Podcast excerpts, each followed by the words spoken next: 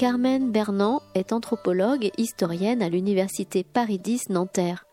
Elle est spécialiste du Nouveau Monde et des sociétés métisses d'Amérique latine. Samedi 25 mai 2019, à l'invitation du festival L'Histoire à venir et dans le cadre de la Semaine de l'Amérique latine et des Caraïbes de l'Institut des Amériques, Carmen Bernand présentait à la librairie Ombre Blanche son livre Histoire des peuples d'Amérique, publié chez Fayard en 2019. La rencontre était animée par Guillaume Godin, historien à l'Université Toulouse Jean Jaurès. Bonne écoute.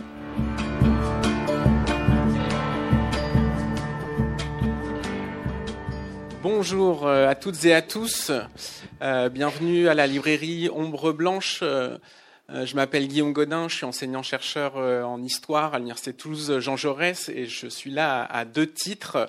D'abord euh, en tant que membre du comité d'organisation du festival pour vous en dire quelques mots et puis ensuite l'immense honneur qui m'est fait de, pouvoir présenter le livre de Carmen Bernand. Donc je prends ma première casquette de, grand organisateur ou petit, parce que je suis pas très grand non plus, pour vous dire que ce festival, il existe depuis trois ans. Euh, que quatre, quatre institutions le, le tiennent et le, et le, mettent en avant. C'est à la fois l'Université Toulouse Jean Jaurès, la librairie Ombre, Blanche, euh, les éditions Anacarsis et le théâtre Garonne. Euh, comme vous savez, c'est une série de, de rencontres qu'on essaye de faire euh, un peu différentes, euh, dynamiques, sous la forme de laboratoire, et on en profite aussi, profite de l'actualité éditoriale des historiennes et des historiens euh, pour présenter le, leurs livres, et c'est le cas euh, aujourd'hui. Euh, aussi, je dois vous dire que ce festival, il existe grâce à ces institutions et à, et à, à des subventions, mais aussi euh, que ce festival, il existe grâce à vous par votre présence euh, qui est très importante numériquement, euh, quantitativement, parce que le festival marche très bien, que toutes les places, toutes les salles sont pleines, et là, j'ai du mal à voir les gens du fond, mais je les vois quand même, je pense à eux et euh, aussi parce que on a besoin d'un c'est un festival qui se veut participatif et qui a besoin du support euh, voilà, disons-le clairement financier euh, de euh, ces participants que vous êtes c'est pourquoi dans toutes les manifestations, il y a une urne euh, qui se trouve à la, à la, sortie et je vous invite, suivant vos moyens et votre envie, eh bien, de participer à ce festival. J'ai une troisième euh, casquette encore, euh, qui est celle de participer à la semaine de l'Amérique latine et des Caraïbes.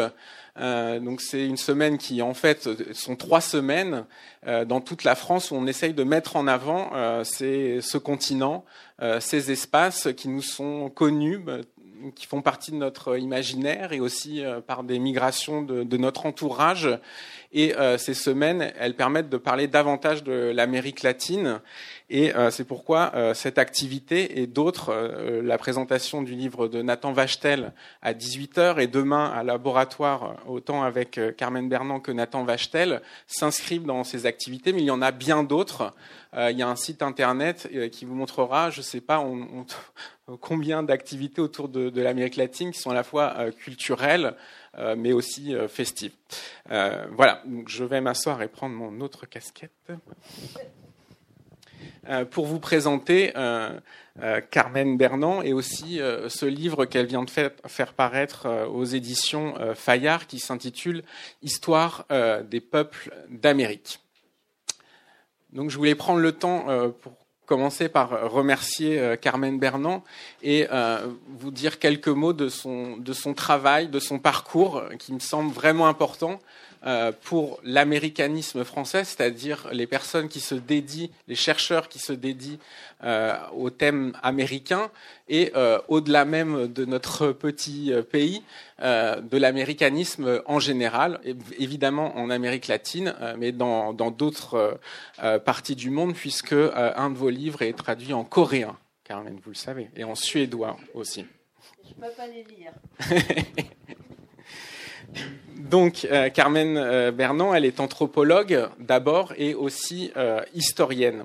Elle est professeure émérite des universités à l'université de Nanterre et aussi euh, membre du laboratoire Mondes américains. Elle a fait ses études d'abord en Argentine et ensuite elle, est, elle s'est rendue à Paris après une lecture pour rencontrer Claude Lévi-Strauss et faire avec lui, sous sa direction, sa thèse et puis ensuite, elle a fait une autre thèse à l'époque euh, qui s'appelait la thèse d'État. Voilà, ça n'existe plus, ça porte un, autre nom un, peu barbare qui s'appelle habilitation à diriger des recherches. En tous les cas, elle a fait ce, deuxième travail euh, de recherche sur les paysanneries euh, andines. Elle a ensuite été nommée enseignante et chercheuse à l'université de, de, Nanterre, donc, dans laquelle elle a enseigné jusque dans les années 2000.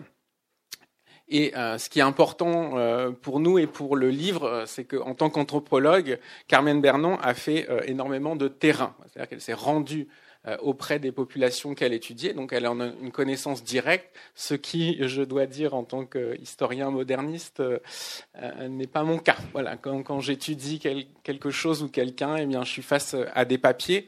C'est ce qui nous différencie, mais ce qui fait aussi la richesse du travail de, Carmen Bernan et, bah, qui nous pousse à penser à nos objets et à la façon dont on les aborde.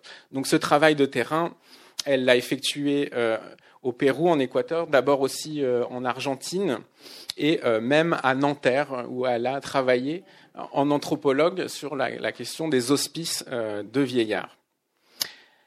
au centre de ces observations, il y a plusieurs thèmes importants la question des représentations du corps et la question des métissages. Aussi un, thème important qui est peut-être euh, un peu mis de côté, mais, qui est au cœur finalement des croyances ou, des pratiques de, croyances, des rites, c'est la question de la musique euh, qui vous intéresse euh, particulièrement. Donc vous avez publié de nombreux ouvrages. je ne vais pas tous les citer, peut-être ceux qui me semblent importants pour moi et aussi pour vous. Donc en, dans alors j'ai plus la date si je l'ai. En 2013, euh, vous avez publié Genèse des musiques d'Amérique latine, Passion, subversion et dérision. Vous avez aussi publié un livre euh, sur l'esclavage urbain en Amérique coloniale, ici euh, dans ce cas-là en, espagnol.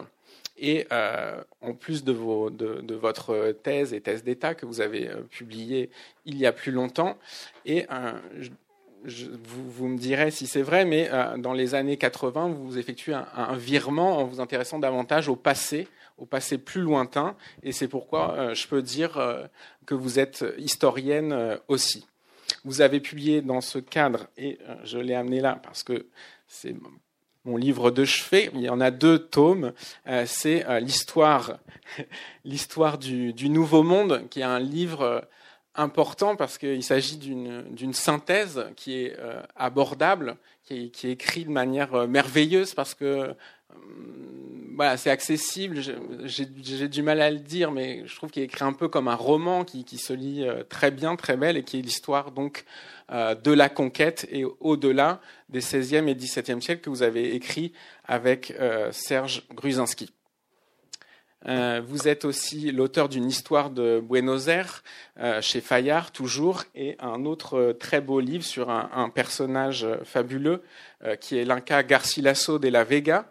Et c'est la biographie, le parcours de, ce personnage entre deux continents, deux cultures, qui est le traducteur aussi de Léon Lébreux. J'aime bien Léon Lébreux parce que mon fils s'appelle Léon.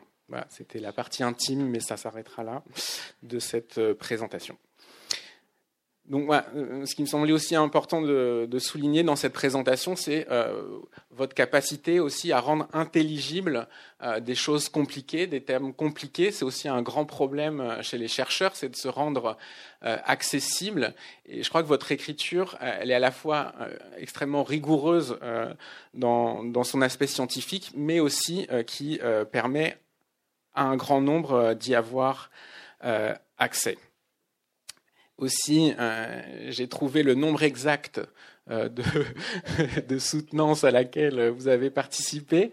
Euh, c'est aussi pour dire que Carmen Bernan, elle connaît énormément de choses, ce qui lui permet, et je vais arriver au livre, ce qui lui permet de, couvrir des espaces et des termes très grands en se nourrissant de la lecture des thèses des doctorants lors de ces, de ces soutenances de, de thèses. Donc, vous en avez soutenu enfin c'est ce qui est peut-être c'est pas actualisé, vous en avez fait d'autres depuis 162, aussi pardon 220, vous voyez, c'est fini, pas de 221, mais bon 220 quand on, les tests sont de longueur variable, mais en général c'est long. Et aussi ce, travail, euh, j'allais dire, euh, universitaire qui donne cette grande culture, c'est vient d'une lecture, deux lectures qui m'apparaissent considérables quand je regarde le nombre de recensions euh, d'ouvrages que vous avez fait, notamment dans une revue que j'aime beaucoup, qui est très lue, qui s'appelle Nuevo Mundos, Mundos Nuevos, où il y a peut-être un singulier quelque part, euh, et qui est euh, multilingue puisqu'elle elle est en français, en espagnol, en portugais. Euh, c'est une revue euh, scientifique, mais qui est accessible à tous, qui comporte des carnets de, de voyage, des images, et qui est vraiment formidable. Et quand on regarde le nombre de recensions que vous avez fait dans, dans cette revue, on, on comprend où on, commence à comprendre comment vous êtes euh, lancé dans cette, euh, écriture euh, monumentale d'une histoire des peuples d'Amérique. Donc cette histoire des, peuples d'Amérique, elle est très ambitieuse puisque elle, vise à prendre dans un ensemble une monographie, une chronologie très vaste et aussi un, continent entier, autant nord-américain que sud-américains. Euh, donc c'est la géographie qui nous a poussé à les, qui euh, à, les diviser. Et vous, dans votre livre, vous démontrez que d'abord, il faut prendre cette chronologie ensemble, parce qu'il y a des continuités, même s'il y a des ruptures qui sont très fortes et, très violentes que, l'on connaît, sur lesquelles on reviendra, mais qu'il y a énormément de, circulation. Donc ma première question, en m'excusant d'avoir parlé autant, euh, c'est euh, de comprendre quelle a été votre motivation au moment de, vous lancer dans cette aventure euh, qui, vous le dites dans l'introduction, a consisté aussi à vous à, lire des choses des livres ou des recherches qui n'étaient pas nécessairement celles que vous, aviez l'habitude de lire. Je vais y répondre immédiatement, mais avant, je voulais. Je ne sais pas si ça, marche. Oui. Si, comme ça. Euh, je voulais vous remercier pour euh, cette présentation. Vraiment, je suis très touchée parce que je suis un vieux prof, j'ai toujours voulu l'être. J'ai beaucoup aimé euh, faire des cours. ça paraît insolite aujourd'hui, mais bon, c'est comme ça. Et donc, je remercie également Ombre Blanche de m'avoir invitée. Et je suis très heureuse de partager un peu avec vous ce que euh, j'ai essayé de faire. Euh, on verra si c'est convaincant ou non. Donc, euh, qu'est-ce que j'ai voulu faire là? Très rapidement, parce que je sais que le temps file.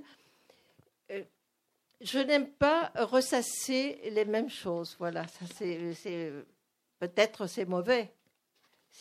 mais, et donc j'ai pensé qu'il y avait quelque chose qui manquait et là, il y a deux personnes qui ont suivi un séminaire que j'ai fait autrefois sur un document euh, espagnol. C'était de voir ce que disait l'archéologie. Évidemment, je ne suis pas archéologue, mais ce sont des documents, des, objets, des, figurations. Et donc, euh, faire une histoire euh, des peuples originels, les Indiens d'Amérique, pour le dire euh, avec les mots euh, les plus courants, ne pouvaient pas commencer avec la conquête. Ça aurait été quand même monstrueux. Et euh, je me suis lancée dans cette écriture de, des textes archéologiques qui sont très rébarbatifs en général, pour en extraire ce qui pouvait à nous apporter de nouveau. Moi, j'ai appris énormément de choses chez ces peuples. Et donc, euh, cela a commencé par l'archéologie, comme vous l'avez signalé, avec euh, des, des, aspects entiers que j'ai découverts, parce qu'il y a des aspects très techniques qui sont euh, difficiles à suivre, mais il y a des résultats passionnants. Et ensuite, j'ai enchaîné avec la partie que je connaissais le mieux, qui est celle à partir du XVIe siècle, euh, fin du XVe, euh, jusqu'à, jusqu'au XIXe siècle, en disant quand même euh, deux, deux, choses qui me paraissent très importantes. les frontières nationales, il faut les effacer avec une gomme. Parce que dès qu'on met des frontières nationales, on ne comprend plus. Alors, un, style qui est tout à fait original pour les Équatoriens, mettons, il est totalement banal pour la Colombie. Mais si on place la frontière là, effectivement, euh, en Équateur, c'est rare. Et ainsi de suite. Et je crois qu'aucun pays n'échappe à ça. Et on ne peut pas comprendre ces frontières. Après, on verra au XIXe siècle comment elles se forment. Mais ça, c'est un autre problème. Merci. Donc, euh, je voulais commencer aussi, enfin, poursuivre euh, et rentrer euh, véritablement dans, dans, le livre euh, sur la question de l'archéologie, ce qu'elle nous, nous, livre aujourd'hui. Dans le livre aussi, à la toute fin, vous dites Ah, je, je, boucle le livre, mais une découverte incroyable a été faite dans, dans les forêts du monde maya, des cités entières, et vous nous dites que on, on, se fait une idée euh, de, ces mondes-là, comme des mondes sauvages, euh, la, forêt tropicale, etc., alors que l'archéologie nous montre euh, que pour le cas du, monde maya, ce n'était pas comme ça. Non, notre idée que nous avons tous partagée à un moment donné était que l'Amérique, avant l'arrivée des étrangers, euh, était un paradis avec des arbres. Que c'est vrai pour, euh, pour un certain nombre d'endroits, mais euh, c'était un continent extrêmement habité et travaillé par les villes, notamment une partie du, du Brésil, le haut Amazon, et euh, les forêts qui sont aujourd'hui, quand vous les voyez, vous croyez que sont des forêts depuis toujours, à euh, euh, vous avez des, images extraordinaires, mais tout ça a été travaillé, c'était construit. Il y a les cités, tout, le Yucatan, c'était une cité et des, et, des, et des hum, chaussées et des bornes, etc.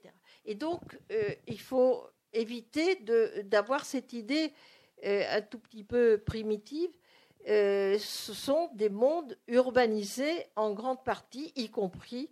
Euh, alors on sait au Brésil qu'il y a eu des, des, installations, des établissements très importants. On le sait aujourd'hui parce qu'on a toute une technique qui n'existait pas et qui peut, et qui peut nous faire découvrir des ruines sans couper les arbres. Mais tout, cette, euh, et donc, ça, change complètement notre vision des choses. Aussi, il y a un autre euh, élément important euh, thématique du livre qui, va à l'encontre d'un certain nombre de, lieux communs qui sont aussi dus peut-être à ces histoires nationales, voire locales, c'est les circulations. Y compris très tôt, qui façonnent ces cultures, ces paysages et ces populations. Est-ce que vous pourriez nous en parler? Oui, alors, quand moi j'ai appris l'anthropologie, on m'a enseigné qu'il y avait des aires culturelles. Alors il y avait une carte avec euh, des limites, euh, Tupi, Guarani, après Andes, etc. Bon, et tout ça était comme une mosaïque euh, totalement rigide. En fait, il y a eu toujours une circulation très importante. Ce n'est pas parce que les gens n'avaient ni cheval ni roue qu'ils n'ont pas circulé, ils ont circulé à pied, en barque aussi. Ça, on oublie. Il y a quand même la navigation. Et donc, euh, euh, dans, ce livre, justement, j'accorde une importance très grande à tous ces contacts qui euh, sont attestés par l'archéologie, par l'histoire, mais pas toujours. Ça commence maintenant à être accepté par les anthropologues, parce qu'on est encore esclave de cette cartographie ethnique alors que ce n'est pas tout à fait vrai. Et donc euh, là, euh, beaucoup de gens qui connaissent le Mexique savent qu'il y avait des marchands. Et il y a un texte merveilleux de Sahagún euh, sur ces pochtecas. Ils ne sont pas les seuls. Il y en a qui vont dans ce qui est aujourd'hui les États-Unis, qui vont jusqu'à Ohio, quand même, qui longent la côte euh, en, Amazonie, bien évidemment. Et les Espagnols, quand ils sont arrivés, Tout simplement, ils ont repris ces routes parce que vous imaginez pas qu'ils allaient ouvrir des routes. Ils étaient très peu nombreux. Ils ont suivi, ils le disent du reste, les routes des Indiens pour arriver au Pérou aussi dans ces, dans ces échanges, et là aussi on entre euh, davantage dans, dans, ce qui constituait euh, ces échanges et, nous ramène, nous emmène vers les, les, croyances euh, et les rites. Les objets qui s'échangent sont des matières précieuses, des objets précieux enfin, qui ont une caractéristique commune. Et là aussi, c'est un, point important de votre livre, c'est que votre livre n'est pas simplement une synthèse, mais qu'elle propose, elle propose des, interprétations euh, fortes. En tous les cas, dans la question des, échanges, vous dites que euh, ces, biens qui sont soit bruts, soit, soit façonnés, euh, sont pour beaucoup lumineux, euh, brille. Donc c'est la jade, euh, c'est l'or dans, certaines régions, même si l'or arrive ensuite euh, dans la Mésoamérique, et puis la nacre, les coquillages. Est-ce que vous pourriez revenir sur, sur oui, ces objets? Oui, les premiers sont les coquillages,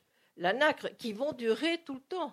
Parce que même, j'allais dire aujourd'hui, hier, à la fin du XXe siècle, j'ai quand même encore vu en Équateur, dans un hôtel, hôtel par une guérisseuse, les coquillages du Pacifique, les spondyles et tout ça qui étaient là parce que c'était des objets précieux.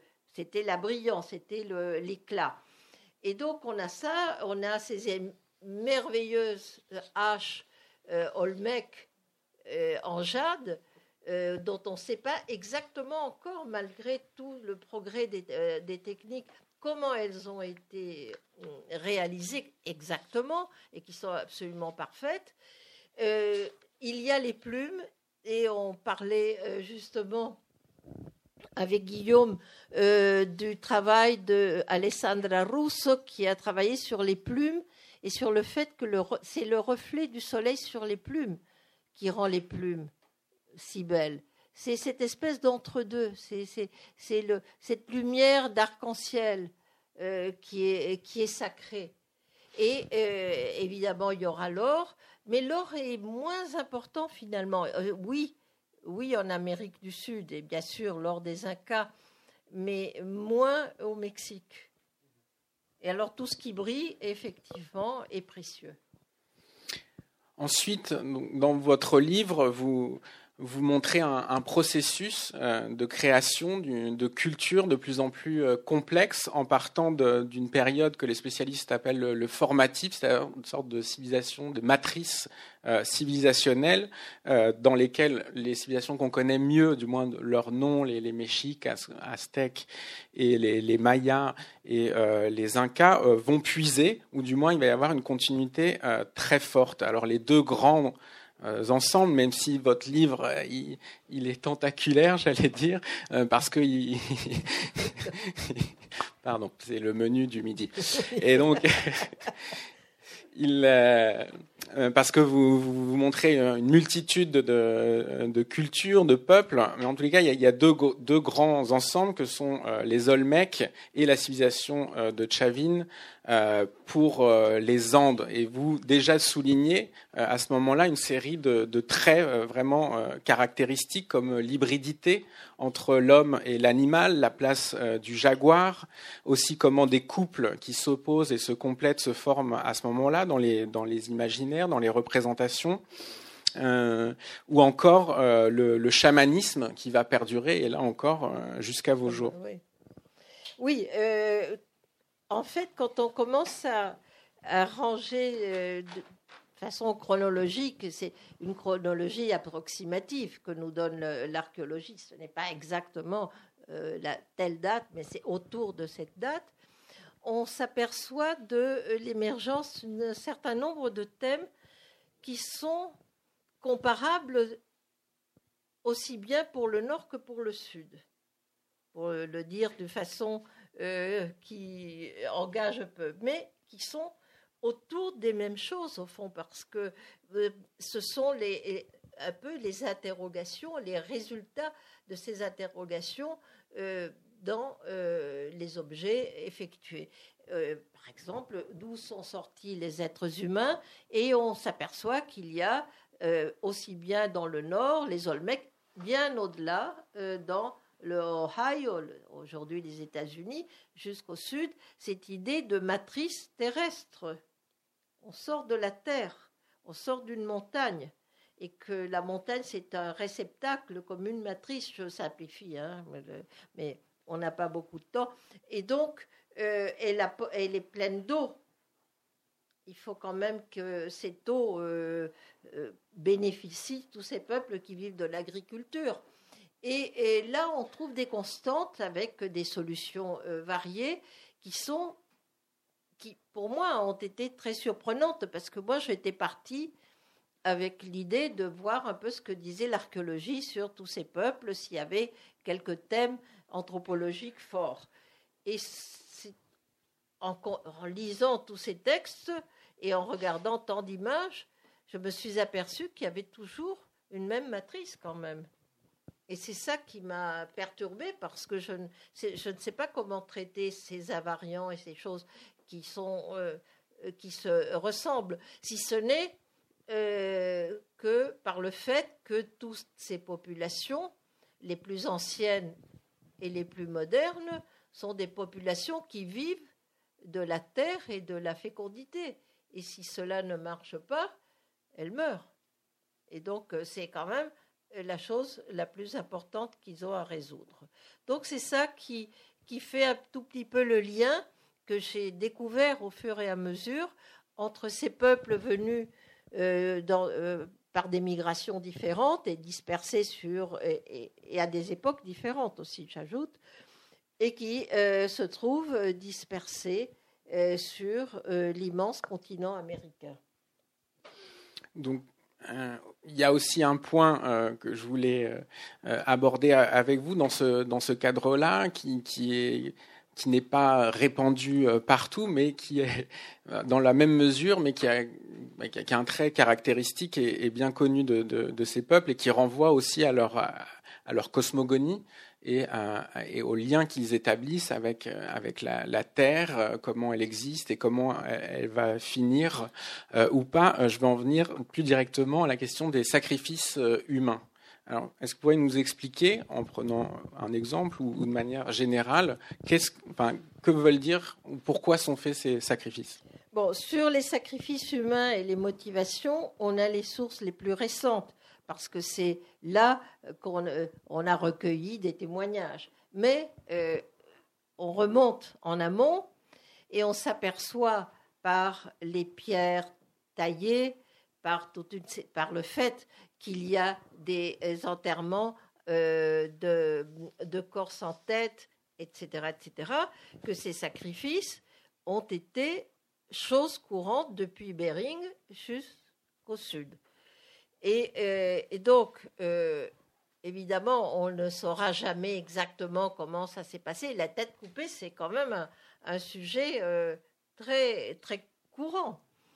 Ce que l'on sait pour les, les, sociétés, y compris les Incas, bien sûr qu'il y avait des sacrifices humains. On a dit que non, mais ça c'était de l'idéologie, il y en a eu. Ils n'étaient pas spectaculaires comme au Mexique, ni comme chez les Mayas, mais il y en a eu c'est un peu euh, la nécessité et imposée par le, je dirais, euh, c'est un terme ancien, mais je tiens à euh, mes anciennes, mes anciens attachements, c'est quand même la violence sacrificielle, sacerdotale, qui fait que si tu veux de, si tu veux qu'il y ait de l'eau dans la montagne, si tu veux manger, si tu veux que, euh, ça produise, il faut quand même payer. Il faut payer à cette montagne. Et la seule façon de payer, c'est avec une vie humaine ou une vie euh, des non-humains, des animaux. Et, euh, et, il y a ça constamment. rien n'est gratuit. Alors on a ça, on, a l'eau, on a les plantes, on a le maïs, mais il faut quand même donner quelque chose. Alors là, vous me direz, bon, qui ont donné? Pour, la plupart des peuples, on n'en sait rien. On sait pour les peuples plus modernes que c'était euh, en général euh, euh, des gens des, qui vivaient autour du noyau central du pouvoir. C'était toujours d'autres. avec des, rites compliqués pour les Aztèques qu'on connaît, heureusement, et aussi pour le Pérou. Oui, donc il y a quand même des formes de domination qui se jouent dans, ces sacrifices et aussi au, long du, au long du livre vous revenez sur le fait que les sources, vous, parlez énormément des, sources à disposition, iconographiques, euh, archéologiques, euh, euh, et, vous, dites, comme aussi pour d'autres espaces, que, que, l'histoire que l'on peut faire, elle est aussi centrée sur les élites, car c'est, les sources dont on dispose traitent beaucoup d'elles, et dans le sacrifice, il y a ce jeu qui joue aussi. Et, si vous permettez, mais ça va nous emmener un peu loin, juste pour le, mentionner, c'est que mm. à, Mexico euh, Tenochtitlan, les Mexicas s'étaient fait des ennemis euh, d'autres peuples, d'autres cités, parce qu'elles prélevaient aussi des, euh, des personnes pour, pour ce sacrifice. Et donc ce sacrifice, il n'était pas toujours sans doute accepté de, de tous. Exactement. Ça, c'est aussi une, une chose qu'il faut effacer, que les gens et, était consentant parce que c'était une idéologie. C'est toujours l'autre qui est sacrifié. On a des, des, euh, euh, des pierres taillées terrifiantes, aussi bien à Cerro Sechin au, Pérou que chez les Zapotèques, par exemple, dont on pense que c'est un peuple euh, plutôt, plutôt doux et gentil. Et donc là, là, on est dans, dans quelque chose de, de très dur, et probablement une des raisons de l'abandon de certaines cités est liée à cela, à cette violence. Et, euh, bien entendu, ce n'est pas une poignée d'Espagnols, il y en avait 170 euh, à peu près euh, pour le Pérou, un tout petit peu plus pour le Mexique, qui ont pu vaincre des, empires très puissants c'était le fait qu'ils ont eu des alliés parmi les autres euh, populations indiennes qui se sont dit bon, euh, on, va, on va miser sur ces gens-là qui sont, qui sont forts et on va s'en débarrasser. Alors ça, il faut le, euh, je le redis parce qu'on a parfois une idée un tout petit peu ingénue de ces choses-là ça a été un rapport de force.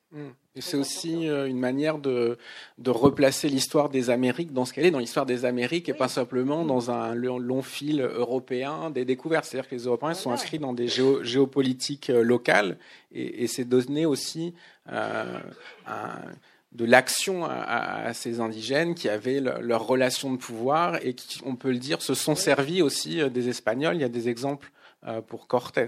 Ah ben, euh, ça, on a des exemples partout. Et donc, il faut peut-être euh, ajouter, enfin, ce, n'est pas un argument, mais une supposition, que tous ces sacrifices, d'après ce que, par exemple, les documents mexicains, impliquaient que le sacrifié était d'abord transformé en une divinité, en un dieu. Donc, c'est pas tout à fait euh, le sadisme qu'il faut ici invoquer pour comprendre. C'est terrible, mais bon.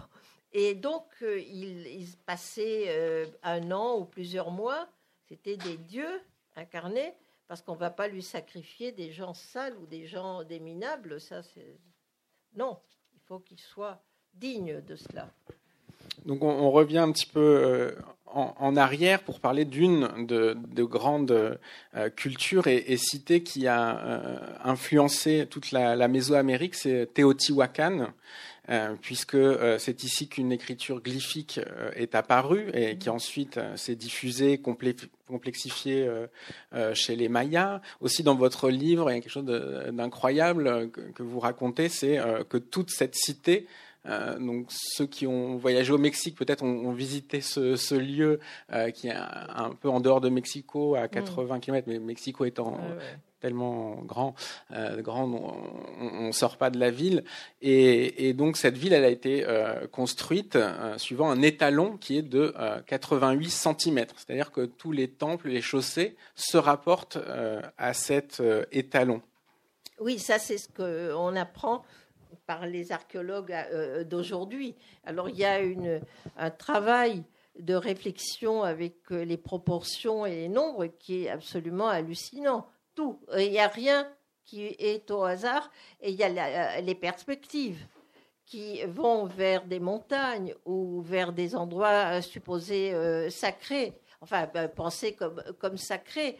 Il y a aussi les, les caveaux et les caves qu'avant on ne connaissait pas. Parce que, et Teotihuacan, c'est important parce que c'est là qu'apparaît euh, un personnage qui va devenir euh, très important, c'est le fameux serpent à plumes, accompagné du dieu de la pluie Tlaloc, et qu'il y a euh, une iconographie qui, qui se diffuse dans toute la Mésoamérique et qui va faire qu'on va retrouver ces dieux plus au sud ou plus à l'est, à l'ouest, et, donc, ils vont créer une sorte de euh, appartenance commune, je mets ça entre guillemets, euh, je n'en sais pas plus, mais euh, avec une propagande faite sur ces divinités.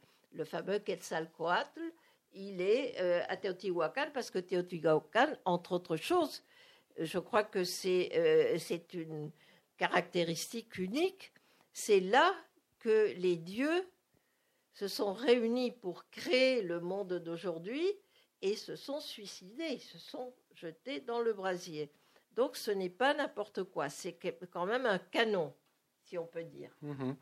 Et aussi, il y a, je sais, un, invariant qui vous tient à cœur, qui est dans, sur la, couverture, et, et, on n'en a pas encore parlé, on l'a évoqué, on a évoqué le mot de pyramide, et euh, ces pyramides, vous, l'avez dit, à Teotihuacan, au fond, il y a les montagnes, mais on sait que aussi, bien entendu, euh, dans les Andes, il y a aussi des pyramides et naturellement des, montagnes. Oui, il y a cette, cette construction en pyramide euh, qui est ça c'est mon interprétation, mais euh, pas seulement. Euh, certains chroniqueurs qui étaient particulièrement intelligents, ils ont dit mais ça c'est des comme des montagnes artificielles. C'est ça des Léon, par exemple, en, allant à Tijuana. Effectivement, ce sont des montagnes artificielles qui sont placées en perspective. Et quand on a la perspective, on le voit clairement. Euh, j'avais un PowerPoint qu'on ne peut pas passer ici parce que c'est très compliqué, où c'est l'entrée des montagnes qui fait euh, euh, un axe avec tout de même euh, ces, constructions pyramidales. Et là, c'est quelque chose de, tout à fait passionnant. Et donc la montagne s'est imposée effectivement, et sans doute, je leur ai accordé cette place-là parce que j'ai fait du terrain euh, dans les Andes et je suis toujours tombée sur le culte des montagnes. Pas à cette époque, mais euh, aujourd'hui ou hier, au XXe siècle. Mais même aujourd'hui, parce qu'on a des personnes plus jeunes qui continuent à trouver euh, ce type de croyances. Donc, ce sont des croyances qui s'étendent sur des millénaires. Les pyramides n'existent plus. J'ai oublié de dire dans les pyramides, dans la région de l'Ohio, les États-Unis, bon, elles ont été rasées par la construction d'autoroutes, ça s'est modernisé, mais il y avait les, euh, les tertres, on les appelle les mounts, les plus importants. Donc, ce n'est pas simplement euh, ces indigènes qu'on connaît plus du monde euh, ibérique colonial, mais c'est tout, euh, tout l'axe. Euh, parce que dans le Ohio, il n'y a pas beaucoup de montagnes, alors il faut bien mettre aussi les, les mounts et les redoubler, et voilà. Merci. Alors, on va passer à la seconde partie du livre, même si vous n'avez pas vu, on, a avancé dans, dans le livre. Euh, et là aussi, il y a une articulation, mais, mais je l'ai déjà dit, qui, qui, me semble remarquable, c'est que vous terminez la période, entre guillemets, euh, précolombienne par euh, ce que vous appelez un, un effondrement. C'est l'arrivée des Espagnols. Donc là, vous vous placez dans la perspective indigène, comme ce n'est mmh. pas toujours le cas dans, dans l'écriture de, de, ces histoires-là. Et et vous racontez évidemment le, choc euh, que constitue cette conquête, euh, ce moment. Euh, vous parlez d'une brèche en, utilisant les, mm. termes d'Anna mm. Arendt. Et vous expliquez évidemment le, ce qui a fait disparaître 90% de la population, et ce que l'on connaît, c'est le, choc microbien, qui, ben, qui est un véritable cataclysme. Enfin, à chaque fois que je dis ça à mes étudiants, mais imaginez, vous êtes là, vous êtes 30 en salle de cours, on en enlève 9 sur 10, vous restez, vous êtes 3. Donc ça, euh, on a peine à imaginer, et ce qui va avoir évidemment des, mhm. conséquences euh, considérables sur les, cultures. Euh, sur la transmission, oui. Sur la transmission, sur la, culture. Et aussi, c'est l'arrivée avec ces conquistadors d'une autre religion qui est le, christianisme, celui du, qui est à cette époque-là encore médiéval, même s'il vit, et là aussi c'est intéressant, une crise avec la réforme, c'est dans ces mêmes moments. En tous les cas, vous dites que ce christianisme, il va être américanisé, c'est-à-dire qu'il va mm. à la fois des deux côtés vivre une transformation et, finalement, les, populations vont, euh, vont adopter ce christianisme et pas n'importe lequel le leur.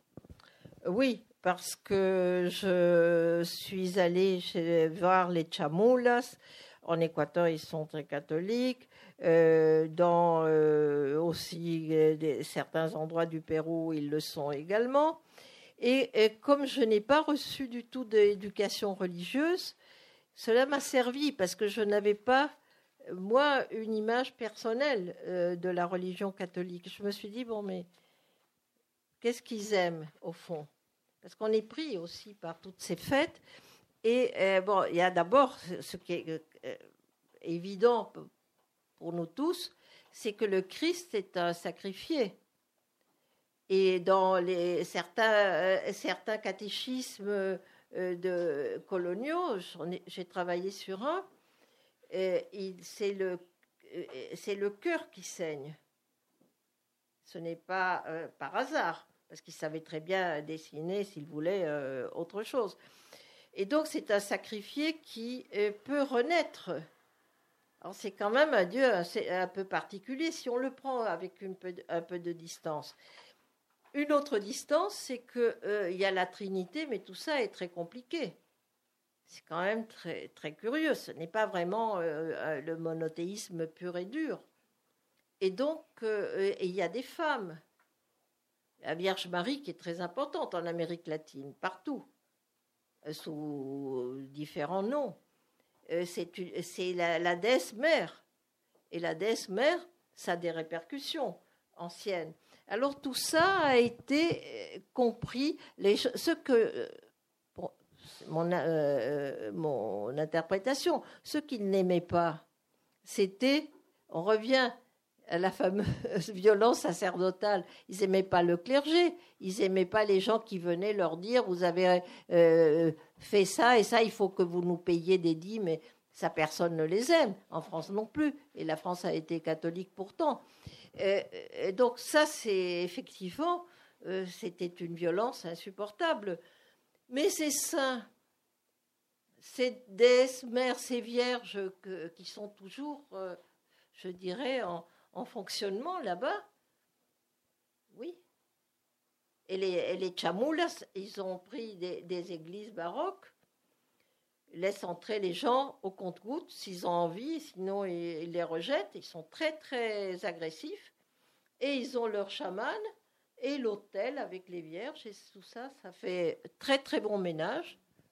C'est comme ça. Et donc, c'est cet aspect-là qui m'a intéressé, voilà. Vous décrivez notamment euh, une fête importante dans le calendrier euh, chrétien, qui est le, la fête du Corpus Christi, euh, et dans laquelle il y a une sorte de, malentendu entre les, franciscains et les indigènes, puisque donc ce sont des, indigènes qui, défilent et qui participent à, ces cérémonies, et les franciscains se moquent un petit peu de, ces Indiens parce qu'ils imiteraient exactement, de, manière un peu, je crois qu'ils n'utilisent pas le mot de pantin, mais qu'ils singent euh, cette procession, alors que vous, vous expliquez que, non, en réalité, euh, ils l'inscrivent dans une conception euh, bien à eux, qui, mais vous me corrigerez pour la prononciation, s'appelle l'Ixipla. Oui, parce que les là sont les répliques des, dieux les sacrifiés, il y a toute une série de, de, répliques possibles, des plumes sacrées, etc. Et quand on leur dit, bon, maintenant vous allez défiler, c'est une fête, etc., il faut, se mettre dans la tête de gens qui. Tout, était horrible et tout d'un coup, il y a une fête avec de la musique, on mange, on boit, c'est formidable, des fleurs, etc. Ils défilent avec euh, leurs vêtements et ils défilent pas comme nous. Ils défilent, sont imbus. Quand ils doivent représenter euh, Hernán Cortés, ils le représentent, ils l'incarnent. Et, ça, ça a été un facteur très important. Corpus Christi, c'est encore très important en Amérique latine, parce et c'est ce qu'on n'a pas dans l'Amérique protestante, qui considère cela comme de l'idolâtrie. Mais là, euh, les jésuites surtout ont laissé libre cours. Alors euh, se sont engouffrées également les populations noires africaines qui avaient leur défilé avec leur musique et leur, leur tambour interdit dans des parties protestantes aux États-Unis. Donc, euh, toutes ces choses-là ne sont pas simplement anecdotiques. C'est joli à voir. C'est, en général, quand on fait une histoire, tout ce qui est festif est un tout petit peu, on ajoute quelque chose d'un peu plus euh, moins euh, moins abstrait que l'économie ou la politique. Après, on met la musique et les mœurs, etc. On, faisait ça comme ça. C'est ça qui fait euh, quand même tourner les choses. Et ce sont des fêtes magnifiques. Alors après, ça s'est après ça s'est un tout petit peu gâché parce qu'on a demandé de payer. Alors là, personne ne veut payer. Ça, c'est, mais ça, c'est un autre problème. On ne va pas le, le résoudre ici. En tous les cas, à, ce sujet, ce qui me semble aussi important de, souligner dans, dans, le livre, euh, c'est que vous montrez la complexité, enfin tous les aspects de, euh, de cette christianisation, mais qui euh, aussi, vous le montrez dans, dans le livre, se joue comme un combat euh, contre un combat entre un ancien, un nouveau monde, tant du côté des Espagnols que des, euh, que des indigènes, euh, dans le sens où, vous le savez, il y a une extirpation, des campagnes d'extirpation de l'idolâtrie, et qui peuvent remonter jusque très tard dans la chronologie, jusqu'au XVIIIe siècle. On trouve des, des entre guillemets, bien sûr, des idoles, des cultes. aussi, vous, vous, avez mentionné les jésuites qui, qui s'adaptent, et dans votre livre, il y a un, moment savoureux, c'est un combat euh, entre euh, des jésuites euh, et des chamans. Oui, ça c'est un document de, de l'époque que j'ai trouvé à Rome, dans les archives des jésuites. Alors arrive, ça se passe à Bogota. Alors les premiers qui arrivent disent cette langue incompréhensible, c'est épouvantable, on ne peut pas communiquer, ils sont terribles, ils, ils ont des, des gens des chamans, ils appellent euh, euh, par un, nom spécial. Il n'y a rien à faire.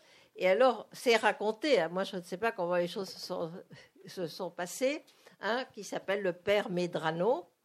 Alors Medrano dit, euh, bon, on va voir, et fait un défi au chaman, et lui dit, tu vas traverser ce feu.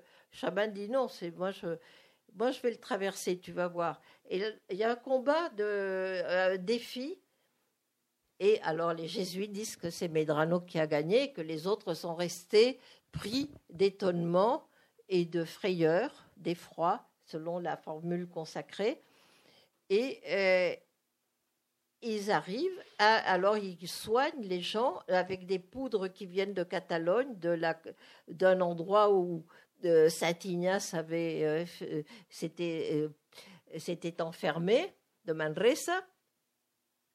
Et les chamans disent, oui, bon, ils comprennent ça. C'est le même langage. Simplement, euh, pour les uns, il y a des, substances hallucinogènes et pour les autres, ces poudres qui, paraît-il, font un effet extraordinaire. Bon, ça, cette adaptation est absolument géniale. Il faut, faut, quand même le faire. Donc, euh, il y a l'extirpation des idolâtries, il y a les adaptations aussi, et il y a le fait. Et on, peut le voir que, euh, vous le verrez peut-être euh, ce soir avec ce que Nathan Vachtel dira, mais on trouve encore des choses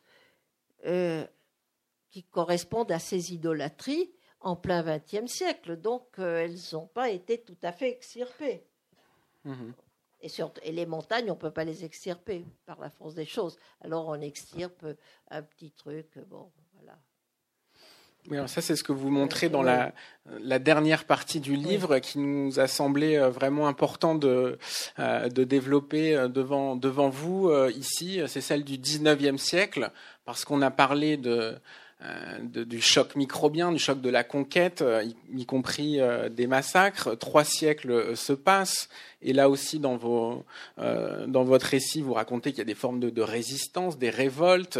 Et là aussi, Nathan Vachtel en, parlera ce soir, Tupac Amaru, autour du, des formes de, de messianisme, mais pas seulement. Et vient le temps des indépendances on est au XIXe siècle, euh, ce sont les, révolutions euh, en, Amérique euh, latine, et là, très vite, la question qui se pose pour le monde indigène, c'est celui de la terre, qui était déjà important avant, euh, et, surtout avec cette idée, euh, donc ces indépendances qui s'inspirent de la Révolution euh, française, de la suppression des formes d'anciens régimes communautaristes ou communautaires que sont les pueblos de indios, c'est-à-dire une catégorie juridique et sociale qui était garantie par la couronne et que les nouvelles républiques vont supprimer. Et j'allais dire de manière un peu brutale, mais le deuxième couteau après la conquête pour, pour ce monde indigène, c'est sans doute euh, ce 19e siècle euh, qui vient euh, supprimer des formes communautaires de, culture.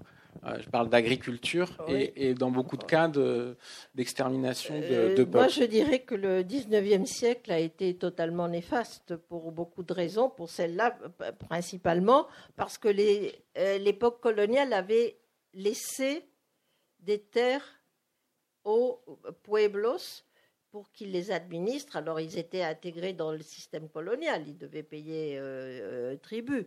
Mais avant aussi, euh, avec les, les, Incas et les autres, mais en supprimant ces terres collectives, les pueblos, au nom de citoyens, vous êtes tous pareils.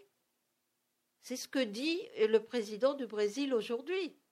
Là, il y, y, a trois semaines ou deux, euh, c'est les Indiens d'Amazonie, ils sont des Brésiliens alors, ils n'ont pas droit particulier à la terre.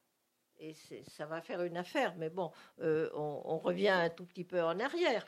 Et ça, c'est tout le 19e siècle, avec tout de même quelque chose que je voudrais dire ici. Euh, c'est du politiquement incorrectissime, mais moi j'ai vécu en Amérique latine et je sais que je dois le dire.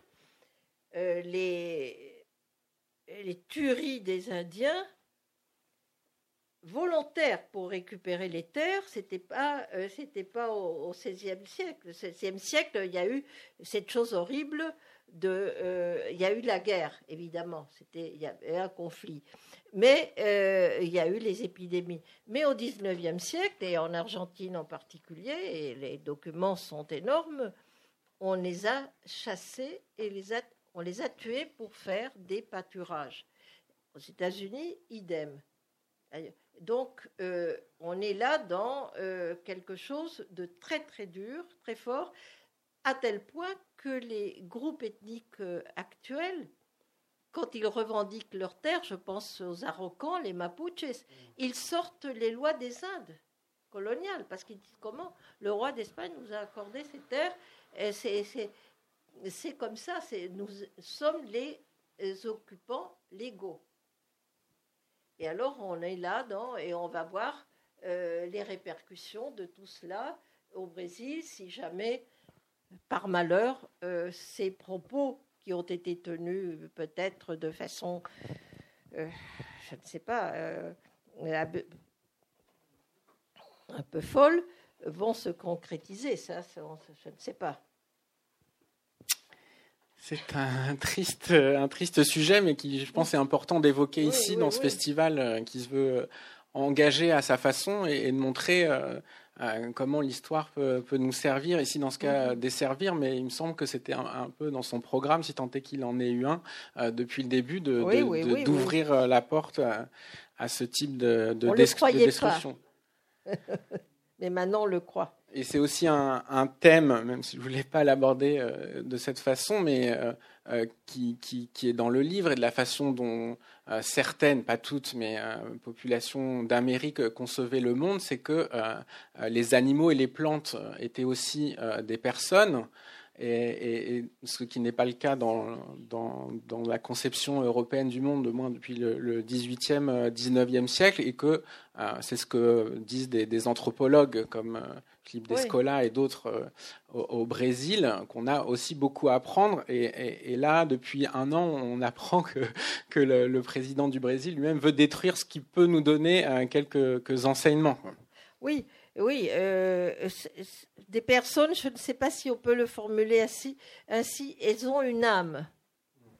Et ça, c'est un mot qu'on n'emploie plus, et c'est dommage parce que nous avons une âme, et, les plantes aussi, et les petits-enfants le savent. Personne ne leur dit. Euh, ma petite fille, elle, euh, attention, ne coupe pas ça parce que la plante, ça va lui faire du mal cinq ans. Et, et, ça, c'est quelque chose qui, effectivement, aussi, avec euh, cette, euh, euh, ce, capitalisme libéral, je ne sais pas comment l'appeler, et autoritaire, risque bien de, disparaître. Il y a un historien qui a parlé de carbofascisme en parlant de, de Bolsonaro, le lien entre l'industrie et puis l'exploitation de, de, ces terres euh, qui, qui, vont devenir des terres agricoles et entraîner des C'est gravissime ce qui se passe pour le monde entier, vu l'immensité du Brésil et de l'Amazonie et la position qu'il occupe, que ce pays occupe dans euh, la purification de l'air et autre chose. Catastrophe épouvantable. Donc aussi, vous avez euh, mentionné le, nom d'un peuple euh, qui s'appelle celui des Mapuches ou Araucans. Et ce 19e siècle, ça remonte peut-être aussi avant, mais à un moment aussi d'ethnogenèse. Est-ce que vous pouvez nous expliquer ce terme et, son processus? Ce terme a été utilisé par un certain nombre de, de chercheurs. Je pense surtout à Guillaume Bocara, qui a, écrit un livre très beau sur les Mapuches euh, parce que, évidemment, les Mapuches d'aujourd'hui ou d'hier, du 19e siècle, ne sont pas les mêmes que les Espagnols ont rencontrés. Et que, euh, avec l'histoire et les recompositions, les alliances, euh, tout ce qu'on peut imaginer, les Mapuches originels se sont agrégés à d'autres groupes et ont créé une nouvelle identité indigène, toujours indigène, et, pas persécuté, j'ai tort de dire ce mot, mais euh, résistant euh, aux Espagnols. Et donc, ce ne sont pas les mêmes, mais c'est le produit de cette histoire. Et donc, d'une certaine façon, euh, ce sont les mêmes, de même que nous, nous sommes le produit de ces histoires européennes et, l'aboutissement. Alors, cette, cette ethnogénèse, elle est importante partout. Euh, dans les Andes, dans, euh, au Brésil évidemment, aux États-Unis, il y a des choses aussi. Et cela prouve que ces peuples-là sont toujours d'une grande vitalité. On ne va pas leur demander d'être comme les Olmecs, évidemment, ce serait absurde. C'est comme si nous, on devenait, je ne sais pas, chasseurs du paléolithique. Peut-être avec le, euh, le dérèglement climatique, ça viendra, je ne sais pas. Mais euh, ce ne sont pas du tout les mêmes, mais ce ils sont dans cette continuité historique. Et c'est Mapuches qui lutte aussi contre la déforestation et sur la question des terres et avec des, comment dire, des ressorts euh, identitaires où pour exister, il faut qu'ils se disent mapuche alors qu'ils ne pensent peut-être pas en ces termes-là. Enfin, il y a des, jeux, des rejeux. Euh, oui, parce que c'est politique et s'ils ne sont pas mapuche, s'ils n'ont pas à réclamer des choses euh, que les autres ne réclament pas. Et donc, il faut qu'ils s'inscrivent dans cette histoire pour que leur action puisse aboutir. Et elle aboutit en grande partie parce qu'ils n'ont pas tout perdu et que les territoires mapuches, j'ai eu la, possibilité d'en voir euh, du côté de Temuco. Elles sont euh, rustiques, ce sont des, endroits de paysans, mais à côté des Andes, c'est le pays de cocagne. Là, produit de tout. Donc on, arrive à la fin de, nos échanges autour de votre livre et, comme je le disais en introduction, j'ai trouvé votre conclusion formidable parce que dans ce type de livre, souvent on l'expédie un peu, comme on, dit de ne pas le faire à nos étudiants, mais euh, dans votre cas, euh, la conclusion, elle est, elle est formidable parce qu'elle propose une thèse et pas pas, pas des moindres, puisqu'elle repart de, des conclusions de Claude Lévi-Strauss dans ses euh, mythologies qui disait, et vous le citez, euh, donc à la fin de, centaines de pages, n'est-ce pas Les mythes ne disent rien qui nous instruisent sur l'ordre du monde, la nature du réel, l'origine de l'homme ou sa destinée. Donc en gros, il dit à la fin que tout cela, tout son travail euh, ne lui a pas appris grand-chose. Euh, alors que vous vous dites, mais moi, avec les, nouvelles données que je dispose, en confrontant l'archéologie et l'anthropologie, j'arrive à, à, définir une série d'archétypes. Dites-vous, il y en a trois je vous laisse les dire ou je les. Non, lisez-les. Donc trois archétypes. Moi, avec ces lunettes, je ne peux pas lire. donc la double donc archétype dans l'idée d'un variant de ce qui ne change pas. Ou bon, on ne va pas ergoter sur le terme. La double figure du prédateur et de sa proie, c'est le premier. La montagne matricielle et nourricière, le deuxième. Et le troisième thème, c'est celui de la régénération. Oui, voilà, euh, c'est des choses qui apparaissent. Parce que quand j'avais, euh, j'ai beaucoup de respect euh, pour Lévi-Strauss, qui a été très important pour moi. Mais quand il est arrivé à cette conclusion épouvantable, je me suis dit, c'est pas possible. Qu'est-ce qui lui est arrivé? Pourquoi? C'est terrifiant de dire, vous avez lu quatre volumes et puis ça ne mène à rien. Mais ça mène parce que si on suit l'iconographie, on retrouve les thèmes et on voit à quoi ça servit. Et donc, euh,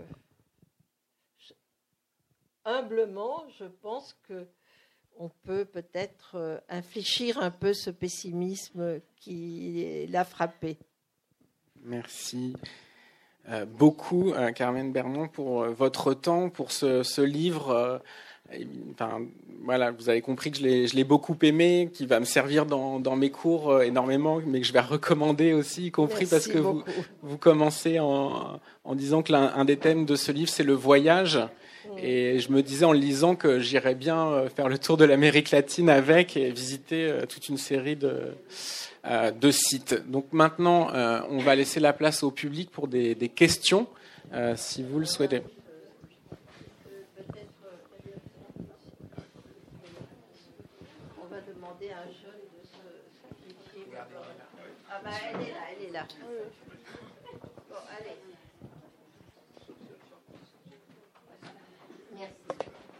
Bon, alors tout d'abord, merci. Et effectivement, vous avez bien réussi votre objectif. Moi, je vais lire votre livre avec, euh, avec grand plaisir. Merci beaucoup. Euh, en fait, je, voulais savoir jusqu'où vous, voilà, vous, comment dire, euh, quelles étaient les limites chronologiques dans votre livre, dans le sens où J'aurais souhaité savoir si vous abordiez la question euh, actuelle, enfin relativement récente, de l'évangélisation de l'Amérique, et euh, que, enfin, en tout cas, euh, moi et d'autres voyons comme une seconde colonisation religieuse, et qui, pour le coup, ce que je trouve très intéressant, quand on est, enfin, je suis moi-même anthropologue, quand on voit à quel point en fait il y a un syncrétisme, notamment avec la pensée végétaliste qui a pu se faire avec le catholicisme, et à quel point du coup les mouvements évangélistes ont tendance à complètement éradiquer euh, tout type de, euh, voilà, on va dire de, rituels où il y a du syncrétisme.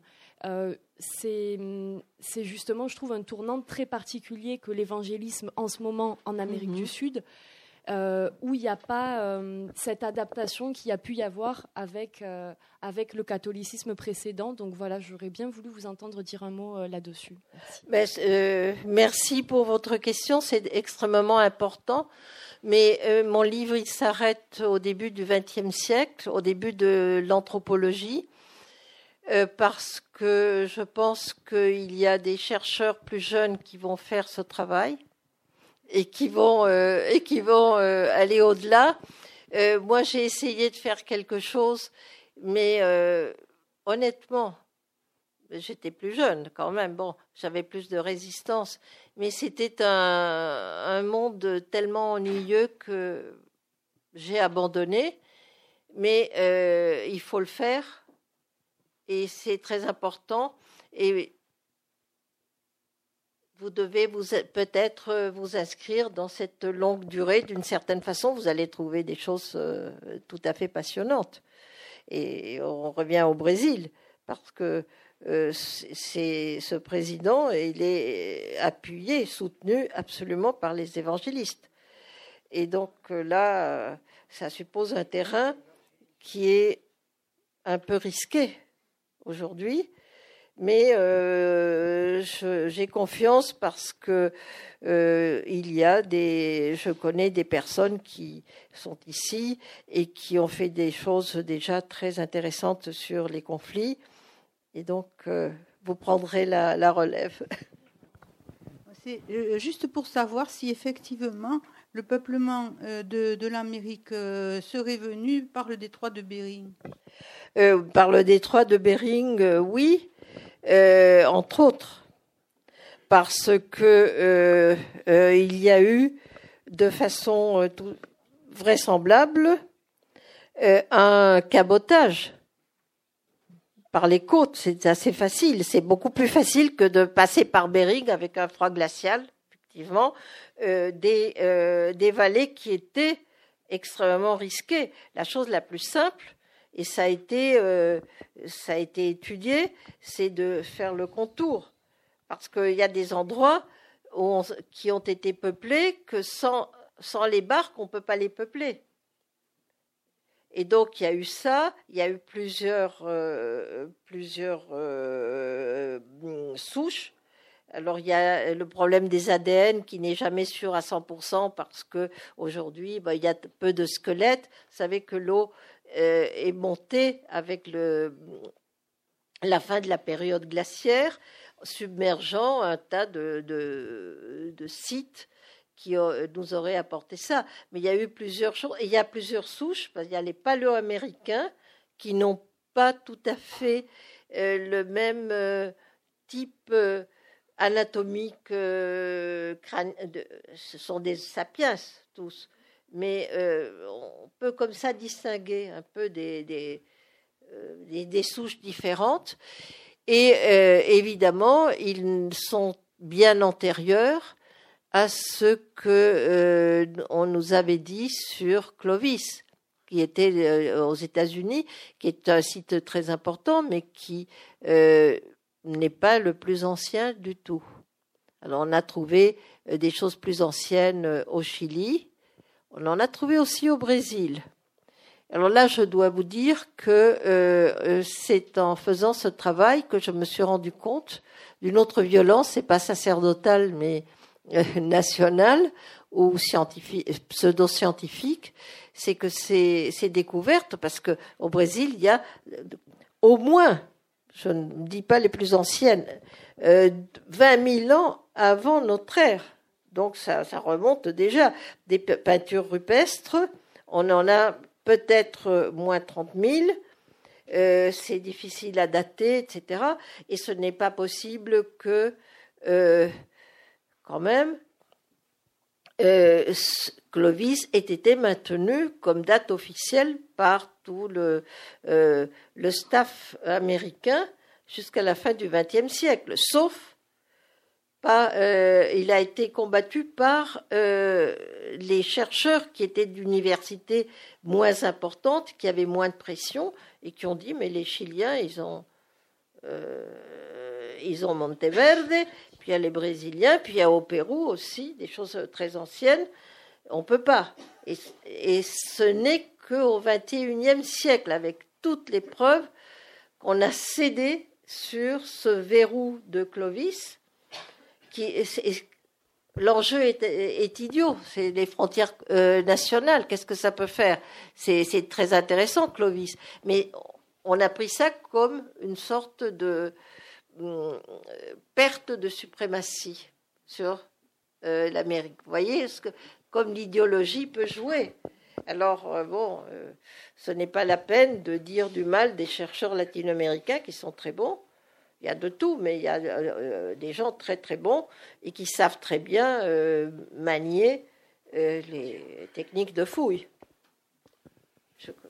Oui, je veux faire deux, petites remarques. En voyageant au Pérou, j'ai remarqué le métissage entre les croyances incas et catholiques. Et elles se manifestent parfois dans les églises avec un Christ qui a la boule de coca dans la bouche et une Vierge qui est grosse, ce qu'on ne voit pas chez nous. Oui. Voilà. Et ensuite, une autre observation que j'avais faite, c'est un peu plus dramatique j'avais remarqué qu'on me proposait, moi, promeneur bienveillant, mais touriste quand même, on me proposait pour acheter des momies. Et je me suis aperçu que tous les cimetières incas qui sont le plus souvent dans des falaises sont tous ouverts, profanés donc. Ah ben Alors, euh, qu'est-ce qu'on, comment on réfléchit quand on voit ça? Ah ben c'est, la faute du, du Péruvien qui propose ça. Mais non, c'est plus compliqué que ça c'est aussi la faute de la demande. Oui, mais. vous en pensez? Mais euh, je vous signale que les premiers pilleurs de tombes de l'Égypte, mieux connus que là, c'était les propres Égyptiens, qu'une fois que les pharaons étaient morts, ma foi, bon, on trouve des choses. Alors il y a déjà des, des pilleurs de tombes anciens. Après, euh, et après, il y a eu à l'époque coloniale, parce qu'on pensait, à juste titre, qu'il y avait des bijoux et des choses précieuses pour vendre, euh, pour échanger. Et maintenant, euh, bien sûr, il y a une demande toujours présente. et c'est un phénomène très difficile à enrayer, parce que dès qu'il y a des choses d'argent, moi, je vais vous dire, quand j'étais à Chiang la première fois en 1960, la plage de Chiang à cette époque était vide de touristes. Il n'y avait que des momies qui ressortaient, parce que dès qu'il y avait un peu de vent, euh, le sable partait. C'était hallucinant. Vous voyez des, squelettes, des mains, des trucs comme ça.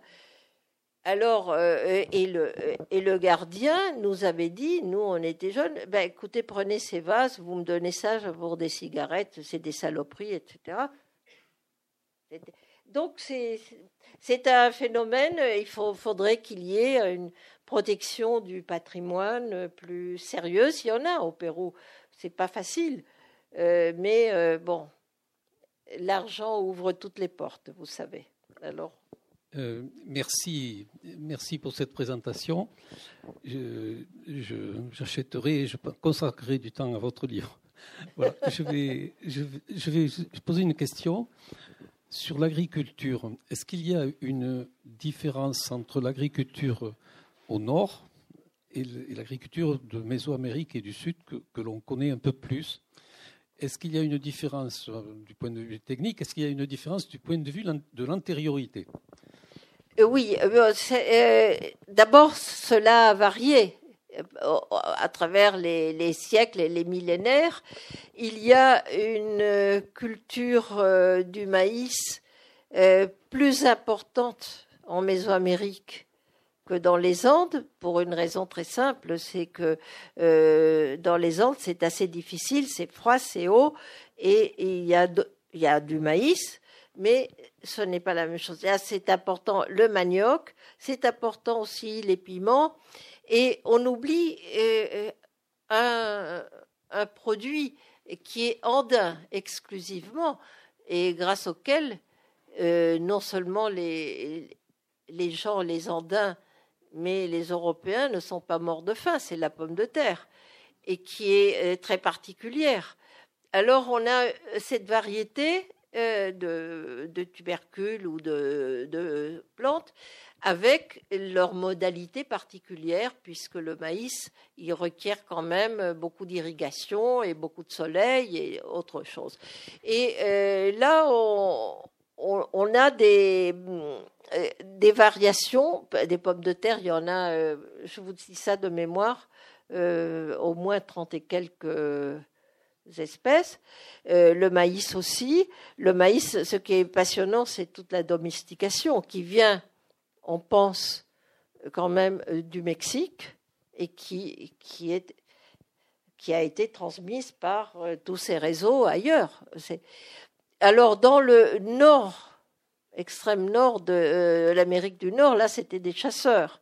Alors il y avait certainement des petites cultures de plantes. Il y a eu le tabac très important. On oublie ça.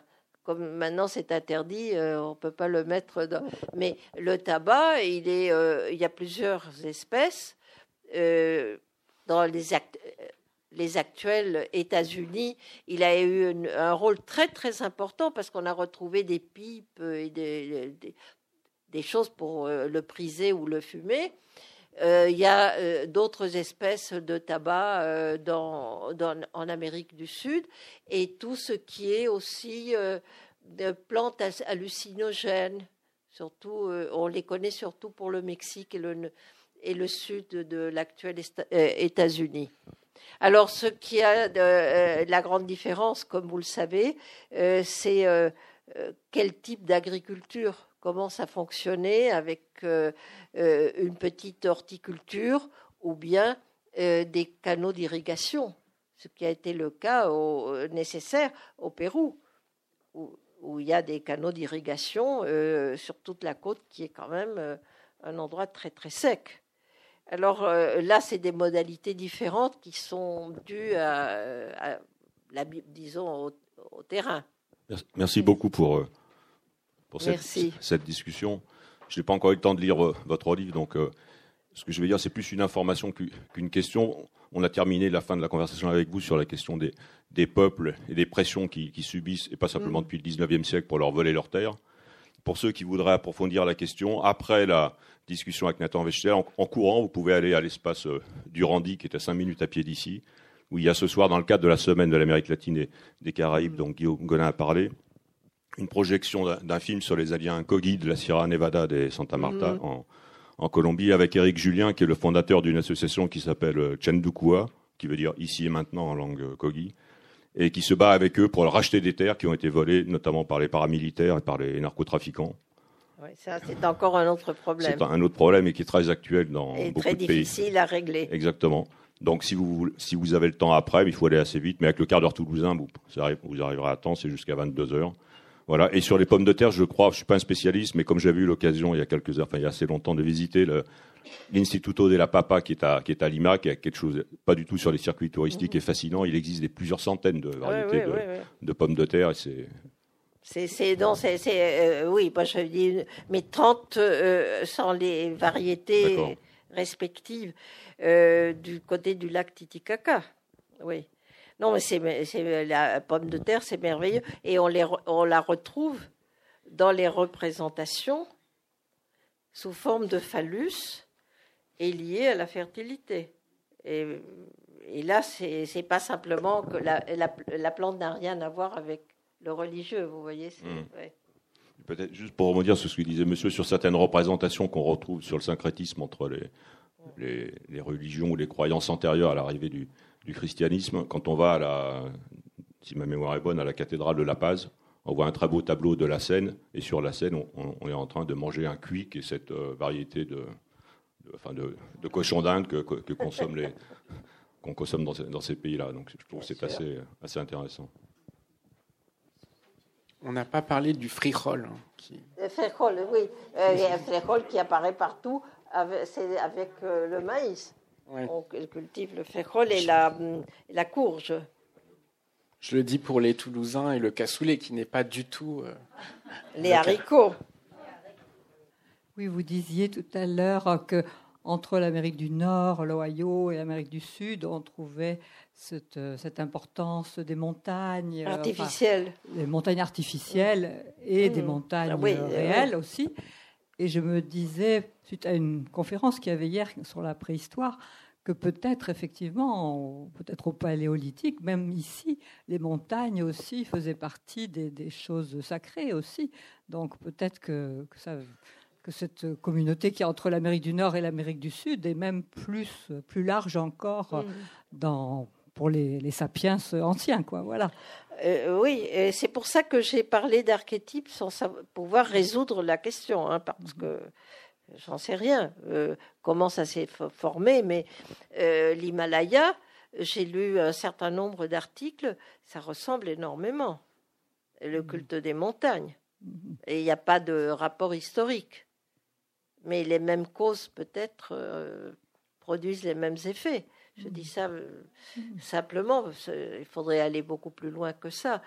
Et donc, euh, sur l'Himalaya, c'est même frappant parce qu'en plus il y a euh, les laines de couleur et il y a beaucoup de choses qui sont qui ressemblent.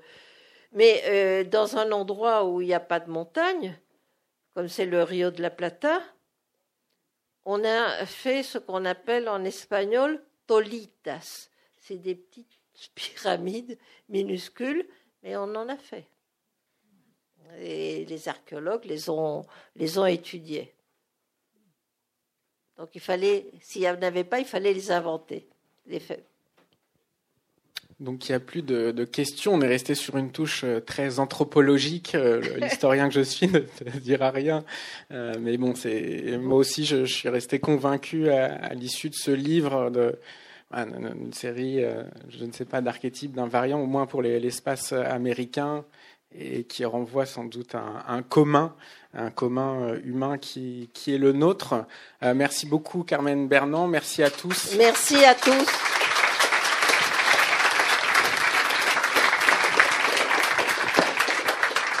Et bon festival encore qui continue jusqu'à demain soir.